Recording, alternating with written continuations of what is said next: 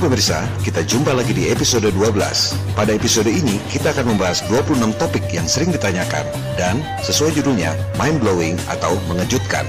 Episode ini berdurasi panjang, 2 jam, tapi atas permintaan rekan-rekan members FE11.net, episode ini dibagi menjadi dua video, masing-masing berdurasi 1 jam.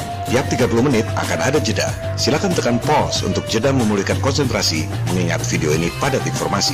Semoga ada manfaat dari serial video sederhana dan penuh kekurangan ini. Selamat menikmati.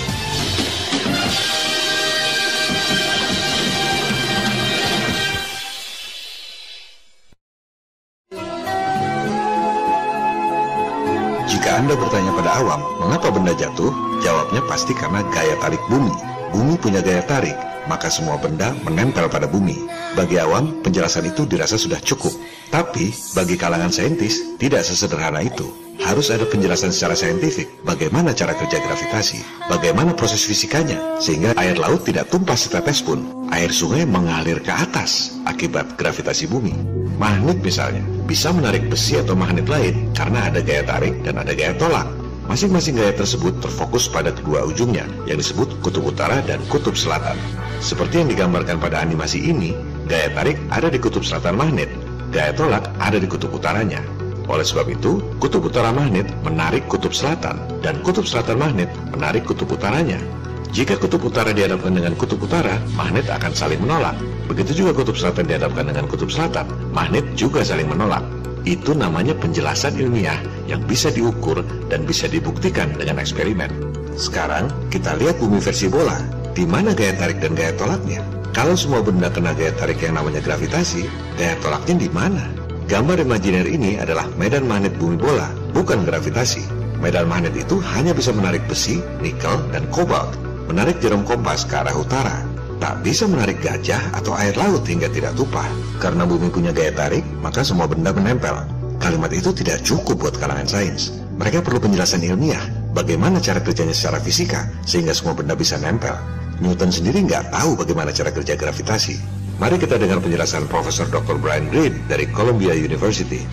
As the story goes, one day in 1665, a young man was sitting under a tree when all of a sudden he saw an apple fall from above. And with the fall of that apple, Isaac Newton revolutionized our picture of the universe. In an audacious proposal for his time, Newton proclaimed that the force pulling apples to the ground and the force keeping the moon in orbit around the Earth were actually one and the same. Yet, there was a problem. Newton was harboring an embarrassing secret. He had no idea how gravity actually works.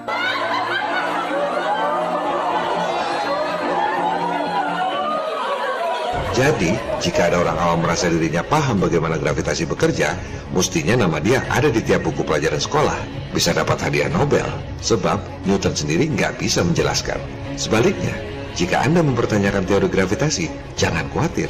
Berarti Anda termasuk orang yang cerdas dan kritis, seperti Profesor Dr. Michio Kaku dari University of California ini. Newton said that if an object falls, it's because there's a mysterious force called gravity pulling it down. But you know, Isaac Newton himself was not satisfied by that.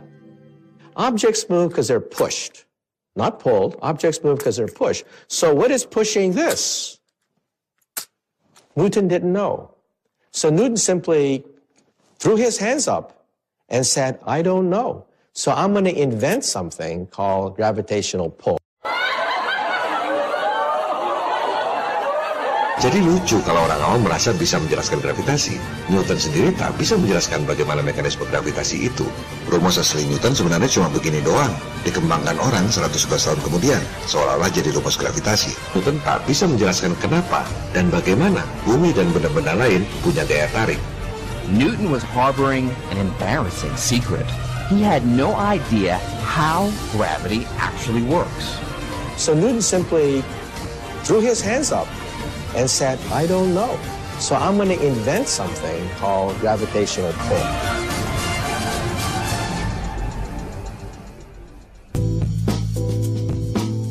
Metode saintifik adalah observasi dengan pengukuran dan eksperimen, bukan dengan foto-foto. Kebanyakan perdebatan awam soal bentuk bumi isinya memperdebatkan foto-foto dan video-video. Misalnya, lihat gosip di medsos, lantas memperdebatkan soal foto ISS lewat teleskop. Kalau seperti itu logikanya, kalian aja bilang ada baju raksasa di London. Ini buktinya. Atau ada kota di awan di Cina. Itu adalah hologram, dan hologram ISS ini adalah hologram yang sangat buruk. Dengan kemajuan teknologi, pembuktian dengan foto-foto dan video-video mudah dimanipulasi.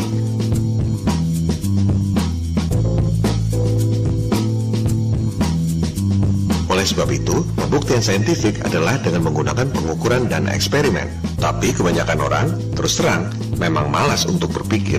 Nggak bisa ngukur, nggak mampu eksperimen. Maunya cuma lihat-lihat foto sambil beropini sendiri, yang gampangnya saja. Oleh sebab itu, hindari debat awam versus awam. Pembuktian saintifik adalah dengan menggunakan pengukuran dan eksperimen. Atom misalnya, nggak ada yang bisa lihat atom. Kalau mau pembuktian lewat foto, sampai kapan nggak bakalan ada. Pembuktian atom adalah lewat pengukuran dan eksperimen. Berdasarkan eksperimen, kita bisa tahu atom itu isinya proton, neutron, dan elektron. Proton itu positif, neutron itu netral, elektron negatif. Proton dan neutron ada di pusat atom, elektron mengelilingi inti atom. Makanya bisa mengorbit, karena ada daya positif dan negatif, elektromagnetik. Lah, itu teori gravitasi Newton. Bumi dan bulan elemennya sama. Gimana caranya bisa mengorbit? Apa penjelasan ilmiahnya? Batu bisa mengorbit batu lain. Bahkan magnet pun tak bisa membuat magnet lain mengorbit seperti itu. Selama 250 tahun, gak ada yang tahu bagaimana mekanisme bumi bisa menghisap semua benda. Cara nariknya bagaimana? Objects move because they're pushed, not pulled. Objects move because they're pushed. So what is pushing this? Newton didn't know. Maksud Michio Kaku adalah benda bergerak karena gaya dorong. Benda ditimpuk baru bisa gerak. Mana ada bergerak karena daya hisap. Gimana caranya? Ada gundu berputar mengorbit gundu-gundu yang lain. Buktikan dengan pengukuran dan eksperimen, bukan debat kusir. Coba Anda putar bola yang basah karena air. Air pasti muncrat. Gimana caranya? Ada air triliunan ton bisa terhisap oleh bumi bola yang berputar. Buktikan dengan pengukuran dan eksperimen, bukan dengan opini dan fantasinya sendiri. Seorang yang jenius seperti Einstein tahu persis bahwa bumi tak mungkin punya gaya tarik, sebab dia paham hukum polaritas. Kalau ada positif, pasti ada negatif. Ada daya tarik, pasti ada daya tolak. Einstein paham betul hukum kekekalan energi. Energi tak bisa diciptakan dan tak bisa dimusnahkan, hanya bisa berubah bentuk. Kalau bumi punya energi untuk mengisap benda, energinya pergi ke mana? Teori ini tak masuk di akal Einstein. Oleh sebab itu, untuk menjelaskan teori gravitasi, Einstein membuat teori baru, teori relativitas umum. Jangan bayangkan Einstein yang sudah tua seperti ini. Waktu itu ia baru berumur 26 tahun. Dia bukan saintis yang kerja di lab, bukan akademisi yang ngajar di universitas. Einstein ketika mengarang teori relativitas itu adalah seorang pegawai clerk di kantor paten di Swiss. And Einstein said, no, this theory can't be right. He was prepared to simply go, I really want to solve this problem. I want to really understand the whole universe. Max Planck said to him, You can work on gravity if you want to, but there are two problems. You're not going to be successful. The problem is too hard. And if you do, no one will believe you. Anda dengar sendiri, semua saintis jenius terkenal di dunia saat itu, tak ada yang bisa menjelaskan gravitasi. Bagaimana mungkin bumi punya daya hisap? Bagaimana mungkin batu mengorbit batu lain? Dan Anda dengar sendiri, betapa sulitnya menjelaskan teori gravitasi secara ilmiah 250 tahun setelah teori gravitasi itu lahir. Orang awam, karena diajarkan di sekolah dari kecil, merasa sudah tahu gravitasi. So, with enough repetition, even a nonsense word comes to feel familiar. It may make things seem true that aren't, and you may feel like you're learning when you're not. Justru semakin orang paham fisika, makin tahu bahwa konsep gravitasi itu tak bisa diterapkan secara ilmiah. You're not going to be successful. The problem is too hard. And if you do, no one will believe you. Satu-satunya penjelasan ilmiah yang diterima oleh sains sampai detik ini adalah penjelasan Einstein dalam teori relativitas. Itulah satu-satunya penjelasan gravitasi. It's an extremely difficult task. It's not clear where to begin or how to go about doing it at all. Ultimately, the thing that gives him that clue turns out to be his old faithful way of reasoning, the thought experiment. So it's what you and I would call daydreaming, but he gets to call them thought experiments because he's Einstein. Stop. Yang dilakukan oleh Einstein adalah daydreaming alias mimpi di siang bolong. Ia tak pergi ke lab, tidak melakukan eksperimen, tapi mimpi di siang bolong di ruang kantornya. Imajinasi, fantasi. Tapi kalangan sains menerimanya karena dia adalah seorang Einstein. Karena tanpa penjelasan itu, gravitasi tak bisa dijelaskan secara ilmiah. He's in his office at the patent office, looking out at the window, and he imagined a man working on a roof. And he begins to wonder what would happen if one of those men were to fall off the roof. And then he had the happiest thought of his life, the inspiration of the ages. So then Einstein got it. There is no such thing as gravitational pull. The Earth has curved the space around me, and space is pushing me into this chair. Space itself can be curved. That's crazy sounding. Space is adjustable. it's actually malleable. Space and time are malleable. It's this flexible thing that can be twisted. Luar biasa. Alam semesta, ruang dan waktu dibengkokkan demi membenarkan sebuah teori. Membengkokkan kebenaran untuk pembenaran khayalan gravitasi. Why does the Earth go around the sun? Most people would say, well, the sun's gravity is yanking the Earth toward the sun in a circle. Wrong. The Earth is going around the sun because the sun has warped the space around the Earth, and space is pushing, pushing the Earth toward the sun. He had a new theory of gravity, a new theory of the universe. Luar biasa. Sebuah teori yang sangat indah yang tak terpikirkan dalam imajinasi saintis mana pun di dunia. Itu yang membuat Einstein seorang jenius yang beda dari yang lain. Einstein adalah media darling. Lewat publisitas yang masif, nama Einstein terkenal di seluruh dunia. Jadi, harap dicatat, yang namanya gaya tarik bumi alias gravitasi itu sebenarnya nggak ada. Bumi tak punya gaya hisap. Ini adalah pengetahuan yang umum, pelajaran standar di perguruan tinggi fisika. Saya heran kenapa nggak diajarkan di SMP atau SMA. Mungkin sengaja, supaya awam merasa bumi punya gaya tarik, sehingga awam nggak ada yang mempertanyakan bumi bola.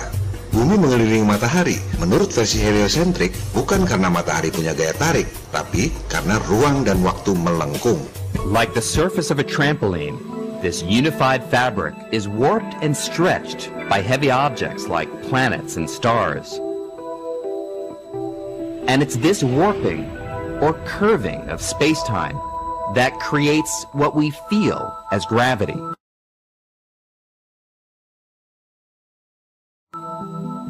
A planet like the Earth is kept in orbit not because the sun reaches out and instantaneously grabs hold of it, as Newton's theory, but simply because it follows curves in the spatial fabric caused by the sun's presence. Tapi tetap saja, teori itu harus dibuktikan lewat observasi dan eksperimen. Di mana ada ruang dan waktu melengkung, hanya ada satu penelitian yang mengkonfirmasi bahwa ruang dan waktu melengkung, yaitu penelitian Eddington tahun 1919 ketika terjadi gerhana matahari total. Belakangan diketahui bahwa Eddington memalsu laporan penelitiannya agar teori Einstein seolah benar. Belakangan juga ramai diberitakan ada gravitational wave ditemukan saintis. Orang-orang membicarakan tanpa ngerti maksudnya apa dan asumsinya apa. Sama juga ada orang ngomong dengar suara klakson dari jarak 1,3 miliar kilometer tanpa dengar suara-suara lainnya. Hoax ini dibantah sendiri oleh media elit global Scientific American. Jadi, ketika Anda SD diajarkan teori gravitasi Newton, mengapa benda jatuh? Orang pasti bilang karena gravitasi. Awam merasa familiar dengan gaya tarik bumi karena berpikir seperti magnet. Padahal gravitasi beda sekali dengan magnet. Ada batu menarik daging. Gimana logikanya? Batu menarik air. Lebih mustahil lagi. Jika Anda sekolah di perguruan tinggi fisika, barulah Anda diajarkan bahwa teori Newton itu salah. The idea that nothing can go faster than the speed of light flew in the face of Newton's picture of gravity. And that meant the 250-year-old Newtonian picture of gravity was wrong. Bumi, bulan, matahari, dan lain-lain tak punya gaya tarik. Yang ada ialah ruang dan waktu melengkung. Ini adalah contoh pelajaran sains yang tidak transparan. Jika diajarkan sejak SD teori sains yang sebenarnya menurut mereka sendiri, mengapa benda jatuh? Karena ruang dan waktu melengkung. Pasti banyak orang yang mempertanyakan gravitasi dan bumi bola.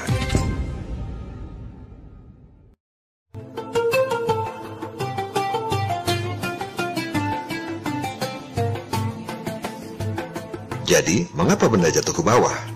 Waktu SD, kita semua diajarkan bahwa jika diletakkan di air, besi tenggelam, kayu melayang, dan gabus mengapung. Kenapa? Besi tenggelam karena berat jenisnya lebih besar dari mediumnya, yaitu air. Kayu melayang karena berat jenisnya sama dengan mediumnya, yaitu air. Gabus mengapung karena berat jenisnya lebih kecil dari mediumnya, yaitu air. Sekarang kita rubah mediumnya, bukan air tapi udara. Mengapa benda jatuh, awan melayang, dan balon gas terbang? Jawabannya persis sama. Benda jatuh ke bawah karena berat jenisnya lebih besar dari mediumnya, yaitu udara. Awan melayang di udara karena berat jenisnya sama dengan mediumnya, yaitu udara. Balon gas terbang karena berat jenisnya lebih kecil dari mediumnya, yaitu udara. Anda lihat, soal yang sangat sederhana ini dibikin rumit dengan mitos bahwa batu bumi bisa menghisap benda. Setelah 250 tahun diajarkan di sekolah, teori Newton itu dibuktikan salah oleh Einstein. Secara fisika, tak mungkin bumi punya daya hisap. Lantas dia ngarang teori baru, benda jatuh karena ruang dan waktu melengkung. Teori tanpa eksperimen yang tak bisa dibuktikan di alam nyata. Rumus gravitasi yang terkenal itu adalah akselerasi benda padat di udara. Katanya G-force 9,8 meter per second kuadrat itu adalah konstanta gravitasi universal. Harusnya berlaku pada semua benda di muka bumi. Coba terapkan pada benda padat di air. Pasti tidak berlaku. Coba terapkan pula pada benda gas di udara pasti tidak berlaku juga itu rumus. Sebaliknya, silakan tanya pada semua profesor doktor akademisi sains fisika di seluruh dunia. Coba jelaskan dengan rumus gravitasi, kenapa awan bisa melayang dan balon gas bisa terbang? Silakan gunakan rumus gravitasi yang mana saja. Sudah pasti tidak bisa. Jawabannya pasti sama. Rumus gravitasi tidak berlaku. Yang berlaku adalah berat jenis.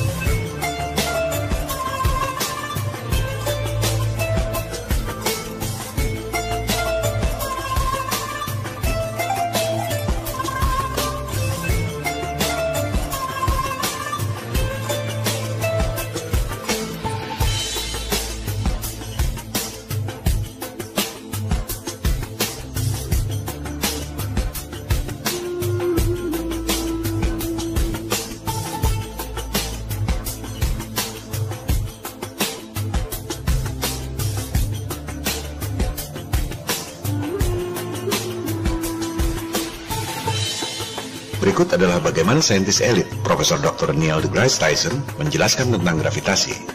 This is called gravity. No, Professor, your microphone fell because it's heavier than air. It's density. If you call it gravity, then what do you call this? Anti-gravity? The Earth isn't flat.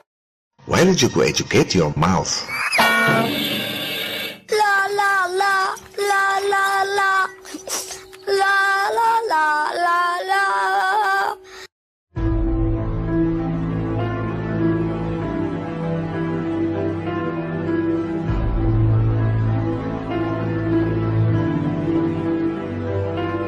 Tadinya saya bermaksud mengajukan rumus gravitasi yang tak dapat diterapkan di air atau pada benda gas di udara sebagai gugatan kedua people power. Tapi tampaknya lebih mudah gugatan kedua itu berupa pembuktian bahwa tak ada air melengkung.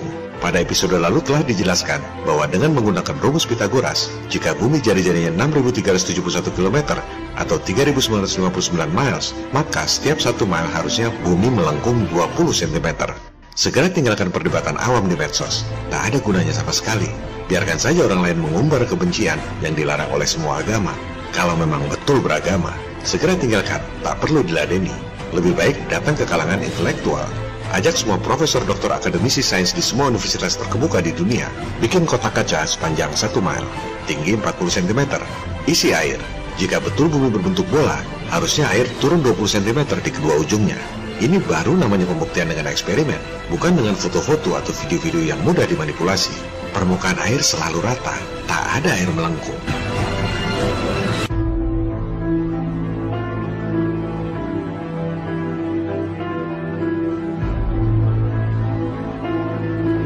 Pembuktian dengan eksperimen bahwa tak ada lengkungan air pada kotak kaca sejauh satu mile ini membuktikan bahwa foto-foto dan gambar-gambar bumi bola seperti ini adalah hoax. Mereka akan selalu mengajak debat kusir tanpa angka. Strategi kita terus arahkan pada angka. Contohnya seperti hinaan Profesor Dr. Neil deGrasse Tyson ini. Earth looks flat because one, you're not far enough away at your size. Two, your, your size isn't large enough relative to Earth to notice any curvature at all. It's a fundamental fact of calculus and non-Euclidean geometry. Small sections of large curved surfaces will always look flat to little creatures that crawl upon it. My turn. Hey professor, do you know Pythagorean formula? What you call as non-Euclidean geometry is this very simple equation. You should see Earth curvature approximately 8 inches per mile. You should see it with your naked eyes. You pretend you don't know, or you just too dumb to talk with numbers. Ini adalah sekedar contoh bahwa kita nggak perlu takut dengan saintis elit dari universitas manapun di dunia. Kita tentu bicara sopan, tapi kalau dia membuli, kita pun punya intelektualitas yang cukup untuk membalas bulian mereka. Sebab, untuk ketiga gugatan ini, kita tahu betul apa yang kita bicarakan, dan kita tahu persis mereka nggak bisa jawab.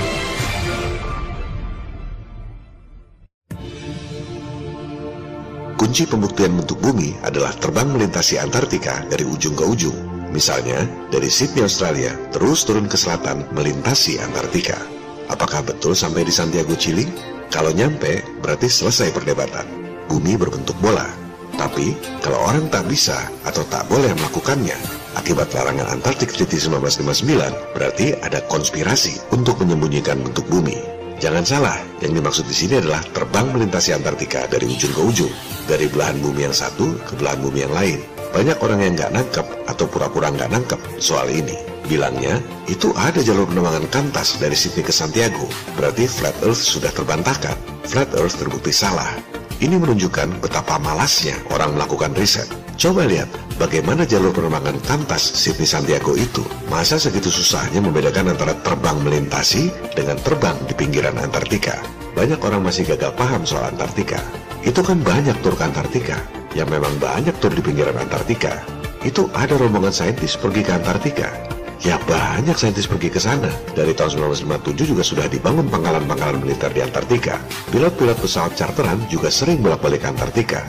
Video ini diambil oleh pilot pesawat charteran yang antar kru bolak-balik ke McMurdo Station di Antartika. Tapi cuma di titik-titik tertentu saja yang diperbolehkan oleh elit global. Ada 12 negara punya pangkalan di Antartika. Bukan hal yang aneh kalau cuma pergi ke lokasi-lokasi tertentu di Antartika. Sebelum ada larangan Antartik Treaty 1959, setelah ada teknologi pesawat terbang, banyak tantangan berhadiah uang untuk membuktikan bentuk bumi dengan terbang melintasi Antartika dari ujung ke ujung. Misalnya, tantangan yang dipublikasikan dalam media Modern Mechanics and Invention tahun 1931 ini. Hadiah uang bagi mereka yang bisa membuktikan bahwa Antartika adalah benua yang bisa dilintasi dari ujung ke ujung. Hadiah 5.000 dolar tahun 1931 itu dengan memperhitungkan inflasi adalah setara dengan 75.000 dolar atau 1 miliar rupiah duit sekarang. Tak ada yang mampu melakukannya. Untuk memahami Antartika, kita harus lihat peta-peta yang dibuat sebelum berdirinya NASA 1958. Dari dulu peta bumi memang seperti itu. Anda lihat seberapa besar daratan Antartika mengelilingi bumi datar.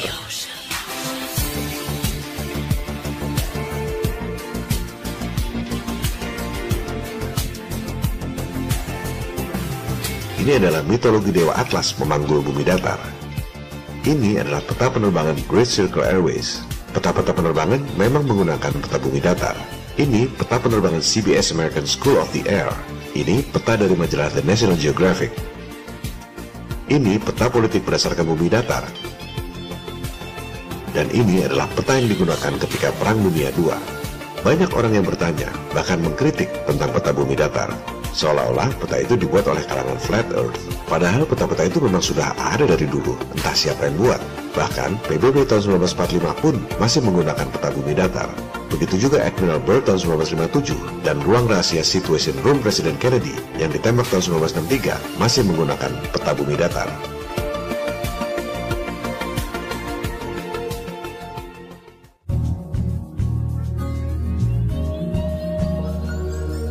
Jadi, peta mana yang benar? Peta bumi datar atau peta bumi bola? Jangan beropini atau berfantasi berdasarkan asumsinya sendiri. Gunakan data-data yang kredibel. Silakan buka situs di atlantic.com 12 peta yang merubah dunia. Dengan tagline, apakah ada peta yang benar-benar sempurna? Ranking 12 peta ini dibuat oleh Profesor Jerry Brown dari Queen Mary University of London. Di urutan nomor satu peta yang merubah dunia adalah buatan Ptolemy, ilmuwan Yunani kuno 1900 tahun lalu yang mengemukakan teori geosentrik alias bumi pusat alam semesta. Ptolemy bukan cuma mengemukakan teori, tapi dia menghitung pergerakan bintang-bintang dan planet-planet mengelilingi bumi secara akurat. Perhitungan matematis Ptolemy ini diakui jauh lebih akurat dari perhitungan heliocentrik Copernicus. Seperti yang dikatakan oleh saintis elit Stephen Hawking, kelebihan sistem heliocentrik Copernicus sebenarnya cuma matematikanya jauh lebih gampang jika mataharinya diam dan planet-planet mengelilingi matahari. Jadi, menurut Profesor Jerry Broughton, peta buatan Ptolemy inilah yang disebut peta paling berpengaruh yang merubah dunia. Sebab, Ptolemy adalah orang pertama yang menggunakan garis-garis bujur sangkar pada peta, yang kemudian kita sebut sebagai garis lintang dan bujur. Urutan kedua peta paling berpengaruh setelah Ptolemy atau nomor 7 secara kronologis adalah peta Mercator tahun 1569. Peta Mercator inilah yang selalu Anda lihat di peta-peta modern termasuk Atlas dan Google Earth. Karena sering dilihat, maka otomatis orang berpikir peta inilah yang paling benar. Coba Anda baca tulisannya di situ. Peta dibuat pada kertas datar. Peta Mercator adalah peta bumi datar dengan perspektif yang berbeda dengan peta flat earth. Apa bedanya dan kenapa bentuknya seperti itu? Coba Anda baca lagi keterangannya. Peta Mercator adalah Eurocentric alias ego Eropa. Pada peta Mercator, para penjajah di Eropa merubah ukuran pulau-pulau dan benua-benua untuk mencuci otak negara-negara jajahan, termasuk Indonesia. Mercator projection has fostered European imperialist attitudes for centuries and created an ethnic bias against the third world.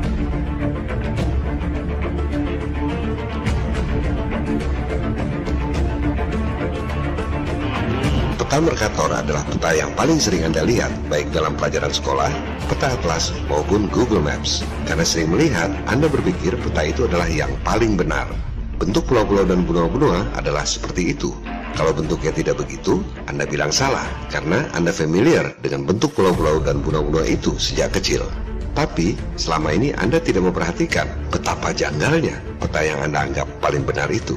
Coba Anda lihat berapa besar Antartika dalam peta Mercator. Antartika sangat besar dari ujung ke ujung. Karena diproyeksikan dalam bentuk bola, maka Antartikanya jadi kecil.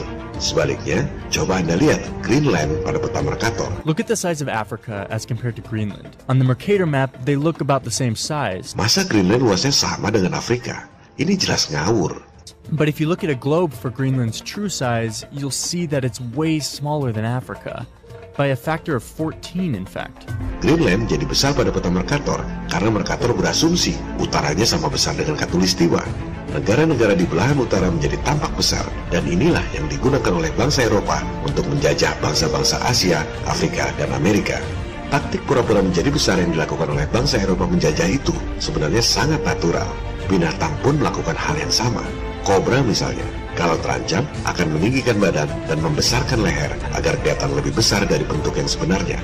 Begitu juga burung, ketika terancam melebarkan sayapnya agar lawan mengira tubuhnya besar.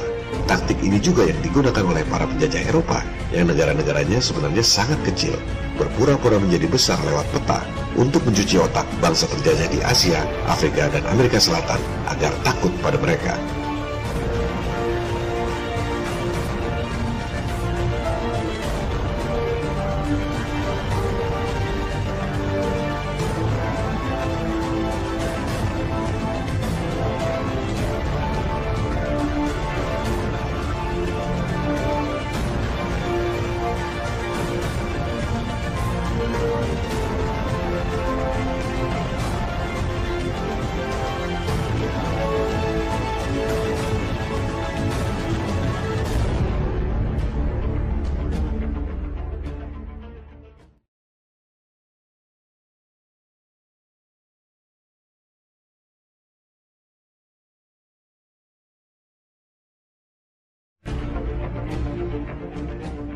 All are infected with racism. We are taught to be racist in the schools. And here's just one example. Will you hold this up here, please? How many of you have ever seen a map that looked like this before? How many of you have ever seen this map? Now, folks, look at this map. According to your, so, your social studies teacher, what is the equator? Right An down in the imaginary line where? Yeah. Around the center of the Earth. Then if, if this map is correct, then the equator must be here, and Chicago has a tropical climate. Now, folks, this is the map that we use in the schools. Look where the United States is, in the middle of the world, right? Now, people, this is a flat-out lie. Look at the size of Greenland and the size of South America. According to your social studies teachers, what were continents? Largest land masses on the face of the earth, right? Now, do you know the continents? Africa, Asia, Australia, Antarctica, Europe, North America, and South America. Did I say Greenland? Well, Greenland isn't a continent, but it's a huge landmass according to this map, right? The map is a flat-out lie, people. If you read the legend on the map, here it says, in fact, South America is actually nine times larger than Greenland. Now, look at this map. The equator on this map is down here. All the white countries are larger than they should be, and all the countries of people of color are smaller than they should be.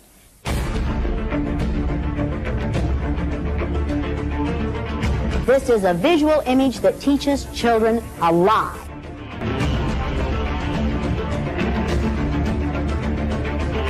In order to make this map anywhere near accurate, you have to take this over here and put it here like this. There. Now, take a look at the difference.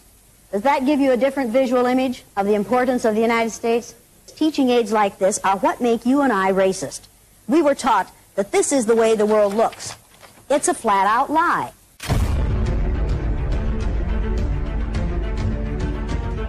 How could a parent not be a racist? How could a white parent not be a racist in a situation in which we do that? Wake up people, gunakan otak Anda. Jangan mau dibohongi oleh para elit penjajah. Wilayah kita sangat besar, jumlah kita sangat banyak. Kalau kita sadar, mereka pasti kalah. Peta Mercator bukanlah peta yang paling benar, melainkan peta ego Eropa alias Eurocentric. Sama seperti mereka bilang Columbus adalah penemu benua Amerika. Gimana bisa disebut penemu benua Amerika? Faktanya, ketika Columbus sampai ke Amerika, sudah ada penduduk asli di sana. Orang-orang Indian tidak dianggap sebagai penemu benua Amerika. Sementara, Columbus adalah perampok, pembunuh, dan pemerkosa suku India. Columbus adalah pemusnah ras India. Genocide. Tapi diagung-agungkan sebagai pahlawan. Inilah hasil propaganda Eurocentric yang ditanamkan ke otak Anda melalui pendidikan-pendidikan sekolah. Digambarkan bahwa koboi adalah orang-orang baik, dan Indian adalah orang-orang jahat dan biadab. Padahal, koboi-koboi Eropa itulah yang menjarah tanah penduduk asli, seperti Belanda dulu menjajah Indonesia. Dan kita, penduduk asli, dianggap sebagai penjahat biadab. Bangsa Eropa yang menjarah, membunuh, dan memperkosa dianggap pahlawan. Inilah hasil propaganda Eurocentric yang ditanam ke otak Anda melalui film-film Hollywood. Bahkan, Tarsan Raja Rimba di Afrika pun orang bule, orang Eropa. Penduduk asli Afrika dianggap apa? Eurocentric. Nah, peta Mercator ini adalah peta Eurocentric, tapi ditanam ke otak Anda sejak kecil, seolah-olah itu peta yang paling benar. Coba Anda baca keterangan di artikel 12 peta paling berpengaruh di dunia itu. Semua kultur selalu percaya bahwa peta yang mereka ketahui itu adalah nyata, benar, objektif, serta transparan, kata Profesor Bradman dari Queen Mary University of London. Padahal semua peta selalu subjektif, tak ada peta yang objektif. Bahkan aplikasi geospasial online yang ada pada handphone atau tablet Anda, apakah diproduksi oleh Google atau Apple atau apa pun, sampai tahap tertentu masih merupakan peta yang subjektif. Tak ada peta yang sempurna. Selanjutnya, Brian McClendon, seorang eksekutif di Google, mengatakan bahwa dengan menggunakan kamera-kamera besar di punggung para hackers, memobilisasi jutaan users Google untuk mencek fakta data peta, dan membuat model bumi dalam tiga dimensi, Google maju selangkah lebih dekat dengan kesempurnaan pembuatan peta. Luar biasa. Terus ke mana aja itu 13.000 satelit yang katanya melayang-layang di angkasa tanpa pilot dan tak pernah nabrak satu sama lainnya? Kok bikin peta aja harus nebeng pada pengguna Google? Google menggunakan peta Mercator, peta Eurocentric di bidang yang datar. Dari situ, baru dibuat peta globe. Banyak para fanatik bumi bola secara subjektif mengatakan, peta yang orisinil adalah peta globe. Peta-peta datar adalah proyeksi dari peta globe. Well, mari kita buktikan peta datar adalah proyeksi peta globe atau justru peta globe yang merupakan proyeksi dari peta datar.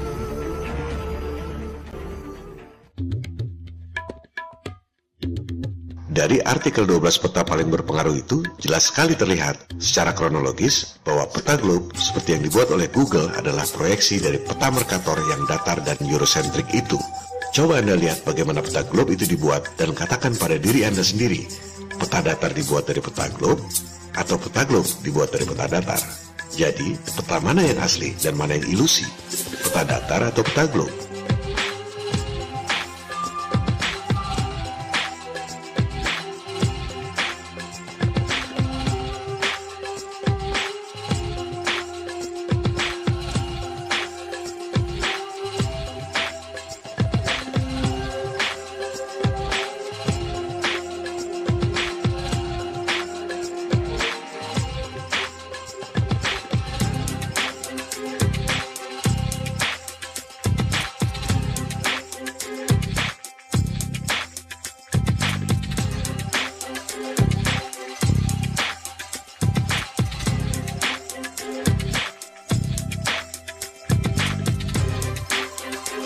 Berpikir bahwa peta globe dibuat oleh satelit, bisnis scam elit global, untuk mengeruk uang Anda lewat biaya telekomunikasi yang mahal. Coba lihat dokumentasi pembuatan peta globe tahun 1947 ini. Lihat bagaimana peta globe dibuat. Tak ada satelit, dan sampai sekarang pun peta globe tak pernah berubah.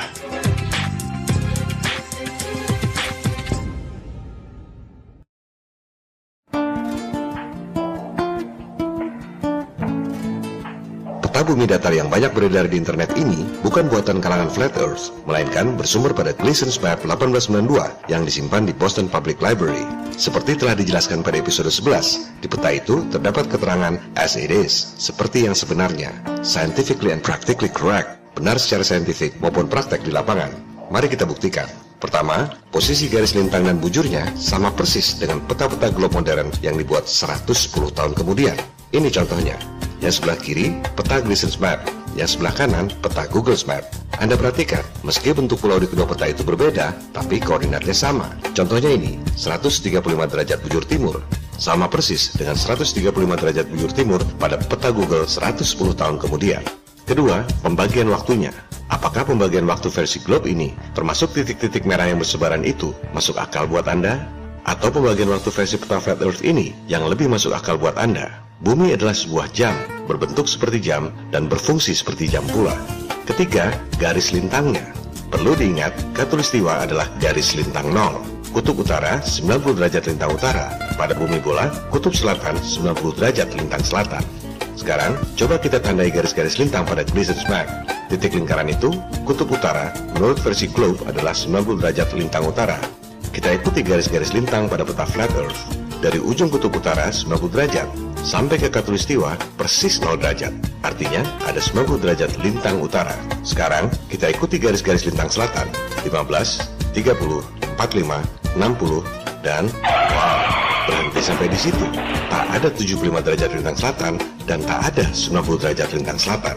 Apa artinya? Artinya, sebenarnya dari katulistiwa ke ujung selatan itu tidak pas 90 derajat, tapi oleh para globers ditambah dengan menarik dataran Antartika ke 90 derajat lintang selatan supaya bisa pas jadi lingkaran bola.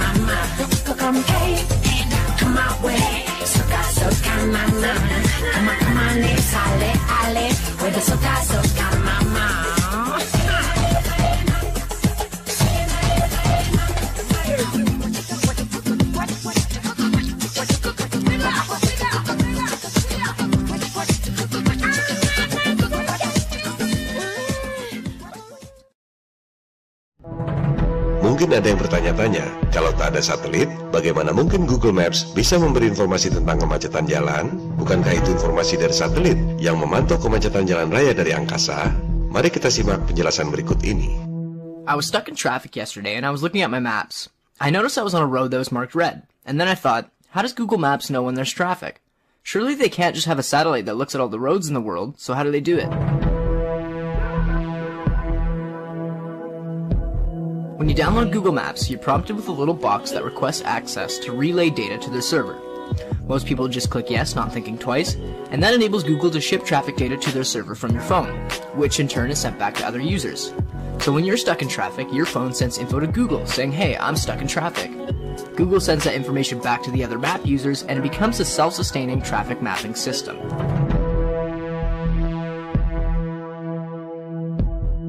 Begitu juga dengan Antartika. Otak Anda dicuci sejak kecil bahwa Antartika itu benua yang kecil, supaya Anda tidak menganggap itu penting. Padahal di situlah letak harta karun dunia, rahasia bentuk bumi yang sebenarnya.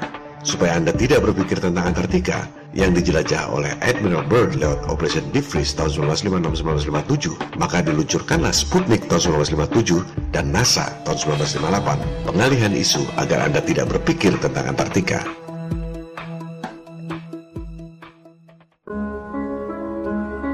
Antartika adalah kunci rahasia bumi datar.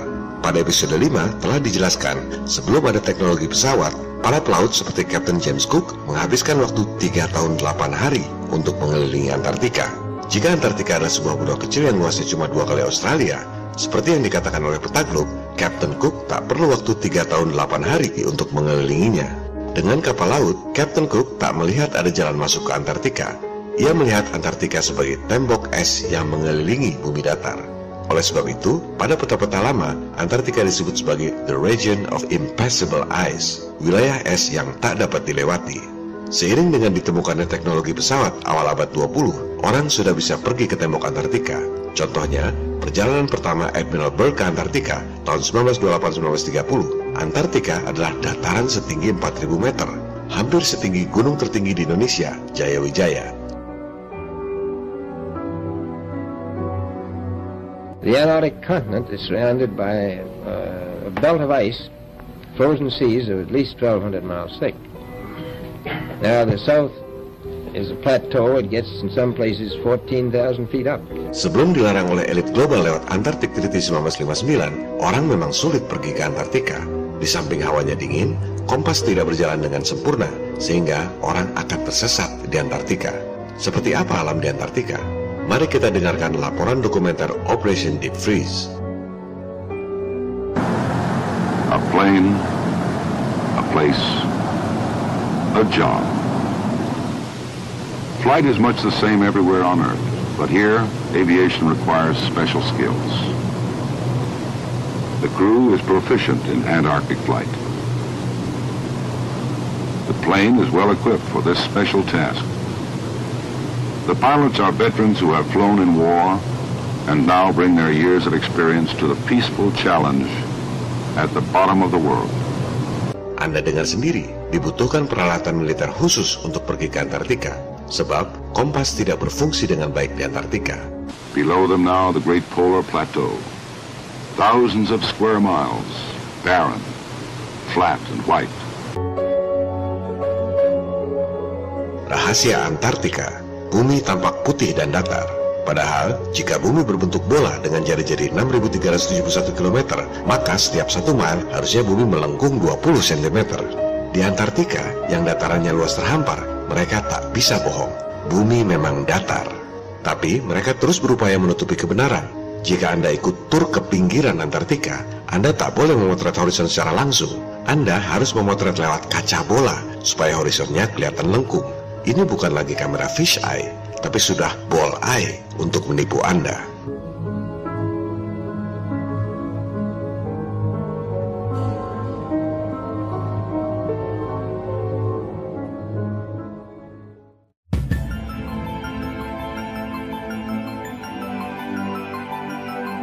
Seperti yang sudah Anda dengar tadi, kompas tidak berfungsi dengan baik di Antartika, sehingga dibutuhkan peralatan khusus untuk navigasi. Jangan percaya apa kata saya. Silakan buka situs resmi Departemen Lingkungan dan Energi Pemerintah Australia, wilayah yang sangat dekat dengan Antartika. Baca sendiri keterangannya. Kompas magnet harus dimodifikasi karena tidak berfungsi dengan baik di Antartika. Ini adalah fakta. Pertanyaannya, kenapa kompas tak berfungsi dengan baik? Anda harus paham bedanya kutub magnet dengan kutub geografis bumi kita. Pada magnet yang berbentuk bola, kutub utara dan kutub selatan magnet ada di kedua ujung bola. Anda bisa buktikan dengan eksperimen. Kutub selatan magnet menarik jarum utara kompas. Sebaliknya, kutub utara magnet menarik jarum selatan kompas. Jadi, di kutub utara geografis itu, magnetnya adalah kutub selatan. Dan sebaliknya, di kutub selatan geografis, magnetnya adalah kutub utara. Sebab positif menarik negatif dan negatif menarik positif. Ini adalah fakta sains yang menarik. Jika bumi berbentuk bola, tak ada masalah dengan kompas. Di bagian atas bola itu kutub selatan magnet, sehingga kompasnya menunjuk utara geografis. Di bagian bawah bola, kutub utara magnet, sehingga kompasnya menunjuk selatan geografis. Jadi, seharusnya kompas tetap saja berfungsi dengan baik di kutub selatan bumi bola, yaitu Antartika. Lantas, mengapa kompasnya tidak berfungsi? Sekarang kita pelajari, jika bumi berbentuk cakram datar, kutub utara dan kutub selatan magnetnya ada di mana? Sama seperti magnet bola, kutub selatan magnet ada di atas, kutub utara magnet ada di bawah. Sehingga, secara geografis, kutub selatan magnet di permukaan bumi datar itu menarik kompas ke arah utara. Kutub utara di tengah bumi datar. Jadi, jika Anda keliling bumi datar dari barat ke timur, Anda akan kembali ke tempat semula.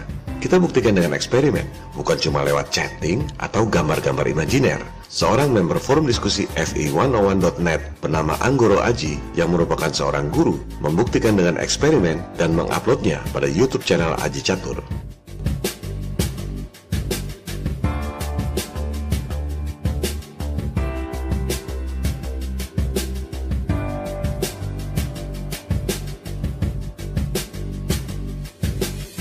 Betul kan? Keliling dunia dari barat ke timur akan kembali ke tempat semula. Sebaliknya, semakin jauh ke kutub selatan geografis, kompas semakin tidak berfungsi disebabkan jauh dari medan magnet di kutub utara geografis. Tak ada medan magnet di kutub selatan geografis, sebab medan magnetnya ada di perut bumi. Itu sebabnya kompas tidak berfungsi dengan baik di Antartika.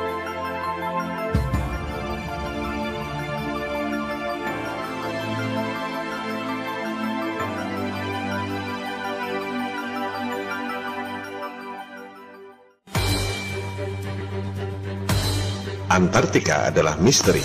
Tak ada yang tahu ada apa sebenarnya di sana, kecuali elit global beserta antek-anteknya, 12 negara anggota Antarctic Treaty. Jika kita lihat di Google, Antartika adalah benua yang isinya salju semua.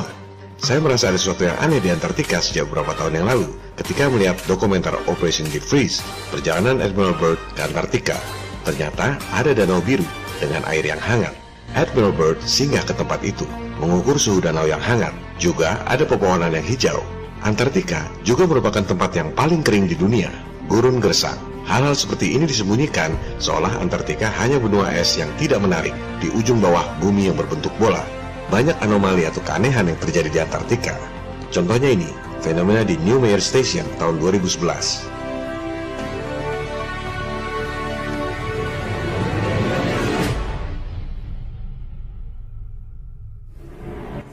Benda apa yang lewat itu? Bulan? Mengapa begitu dekat? Pada episode lalu, saya mengatakan bahwa tanggal 21 Desember, matahari berada di dekat Antartika, sehingga di Eropa musim dingin, di Australia dan Antartika musim panas. Statement ini memang betul. Kemudian, pada tanggal 22, 23, 24 Desember, di lingkar kutub utara, mataharinya tak pernah terbit. Di Antartika, mataharinya tak pernah terbenam. Saya mengambil data dari suncalc.org yang memang mengatakan demikian. Walaupun sebenarnya kita semua tahu tak ada matahari tak pernah tenggelam di Antartika. Sekarang mari kita uji apakah suncalc.org mengatakan yang sebenarnya. Secara umum, suncalc.org dapat dipercaya kecuali jika menyangkut Antartika. Contohnya ini, di Australia Selatan, 43 derajat lintang selatan, tanggal 22 Desember musim panas, matahari bersinar selama 15 jam.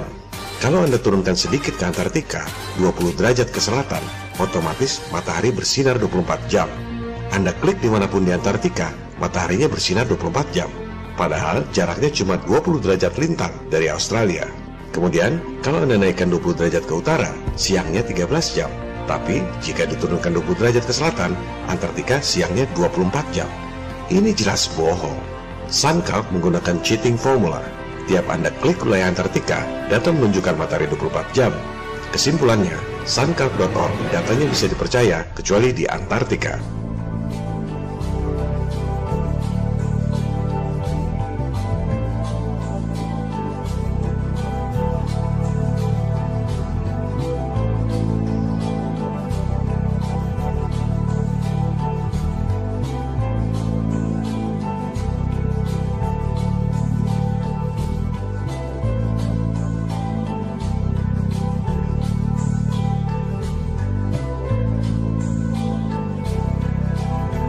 Jika Anda lihat di kutub utara, pada musim panas, matahari tak pernah terbenam. Karena lingkaran orbit matahari mengecil di dekat kutub utara. Anda lihat, matahari bergerak hampir sejajar. Anda menghadap utara atau selatan pun, matahari tak pernah terbenam di kutub utara pada musim panas. Pada video ini, matahari terbit di timur, sebelah kiri, terbenam di barat, sebelah kanan. Artinya, video ini menghadap ke selatan. Tetap saja matahari tak pernah terbenam di musim panas. Sementara, rekaman video-video di Antartika, matahari selalu bergerak dari kanan ke kiri, timurnya di kanan, baratnya di kiri. Artinya, video ini menghadap utara. Tak ada matahari di selatan Antartika. Tayangan video-videonya sudah pasti matahari bergerak dari kanan ke kiri. Tapi jangan heran jika setelah video ini ditayangkan akan banyak yang memanipulasi video dibalik oleh para penipu Globers seolah-olah dari kiri ke kanan. Oleh sebab itu, jangan percaya pada video-video. Pembuktian saintifik adalah lewat pengukuran dan eksperimen, bukan lewat tayangan video yang mudah dimanipulasi. Harap hati-hati, banyak video hoax tentang Antartika. Contohnya ini, orang yang berusaha membantah Flat Earth dengan menayangkan video matahari bersinar 24 jam di Antartika. Hal yang tak mungkin terjadi jika buminya datar. Ini adalah editing video untuk menyesatkan para truth seekers atau pencari kebenaran seperti Anda.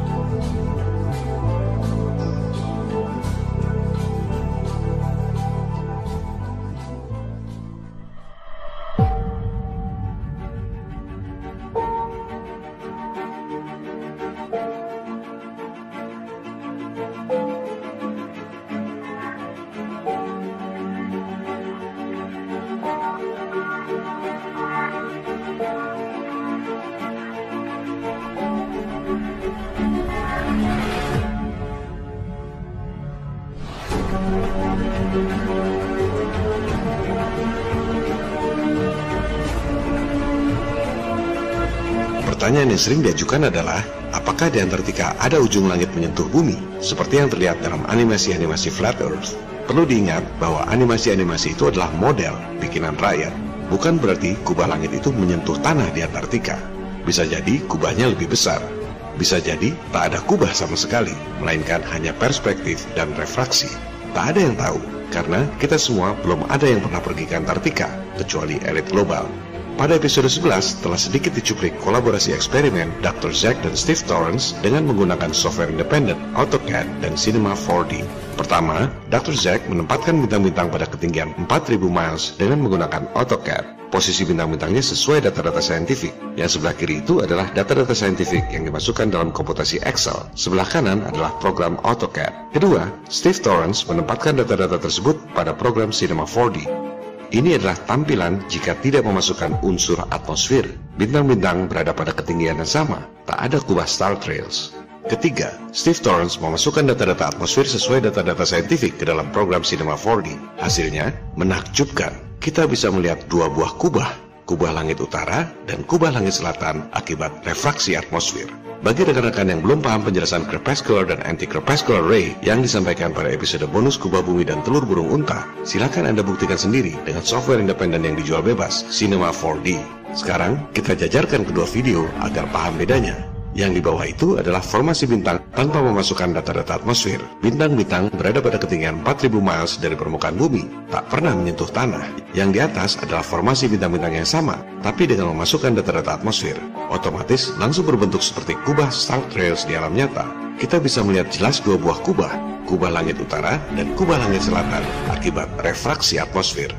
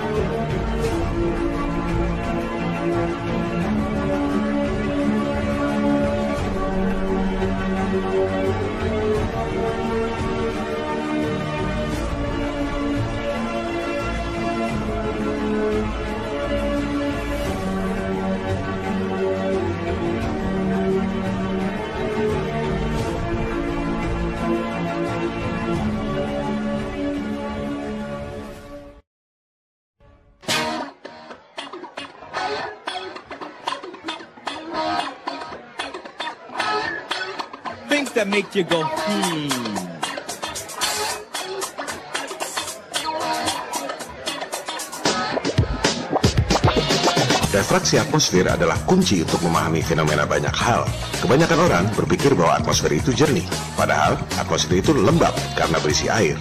Menurut data sains, troposfer yang tingginya 6-10 km dari permukaan bumi, kadar airnya 99,13 persen. Mari kita lihat bagaimana refraksi pada air memanipulasi penglihatan Anda. Pelajaran sains yang menarik, tapi tak diajarkan di sekolah, sehingga kata refraksi pun terasa asing di telinga banyak orang. Kita lihat dua garis biru dan merah itu. Tutupi dengan gelas. Isi gelas dengan air.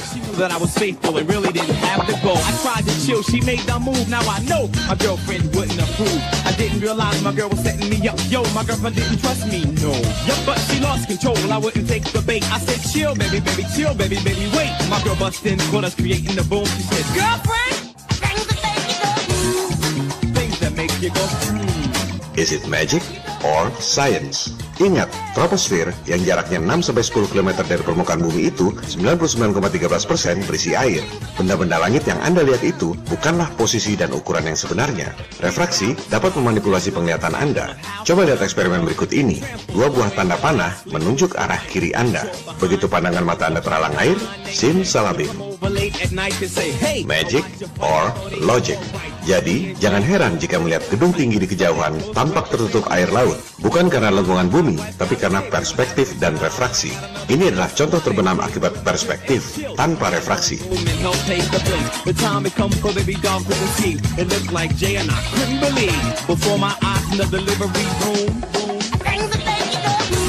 Akibat perspektif saja, benda sudah tampak terbenam. Ditambah lagi refraksi atmosfer. Silakan Anda baca referensi-referensi yang kredibel. USGS mengatakan bahwa atmosfer itu penuh dengan air. Akibatnya, benda yang kita lihat di kejauhan itu, apakah gedung-gedung tinggi di seberang laut atau matahari yang terbenam, tampak lebih besar dari ukuran sebenarnya. Mari kita buktikan dengan eksperimen. Bukan cuma debat kusir berdasarkan opini dan imajinasinya sendiri.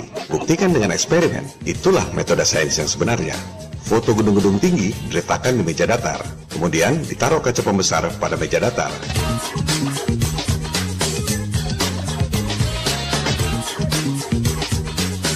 Jika kamera atau pandangan mata Anda menjauh, gedung-gedung itu hilang bagian bawahnya akibat refraksi kaca pembesar. Kita ulangi lagi eksperimen dengan menggunakan plastik tebal yang juga memberi efek pembesaran. Jauhkan kamera dari sudut pandang Anda. Was the world and I was on top. Time went by, she filled my universe. Wow, Anda lihat sendiri. Dan silakan Anda buktikan sendiri.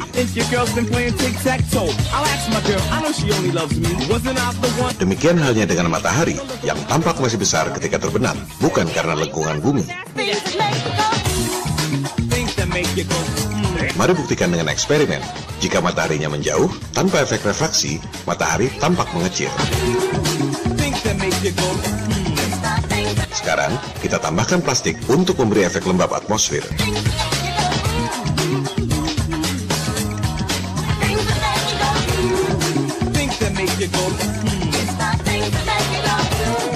Anda lihat, mataharinya bukan jadi kecil, tapi tetap besar dan menurun. Matahari yang Anda lihat terbenam itu bukan ukuran dan posisi matahari yang sebenarnya.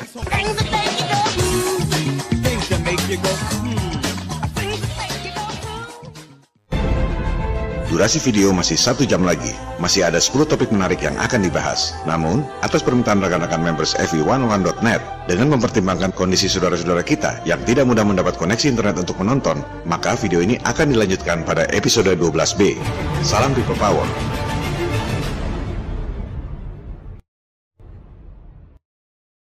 The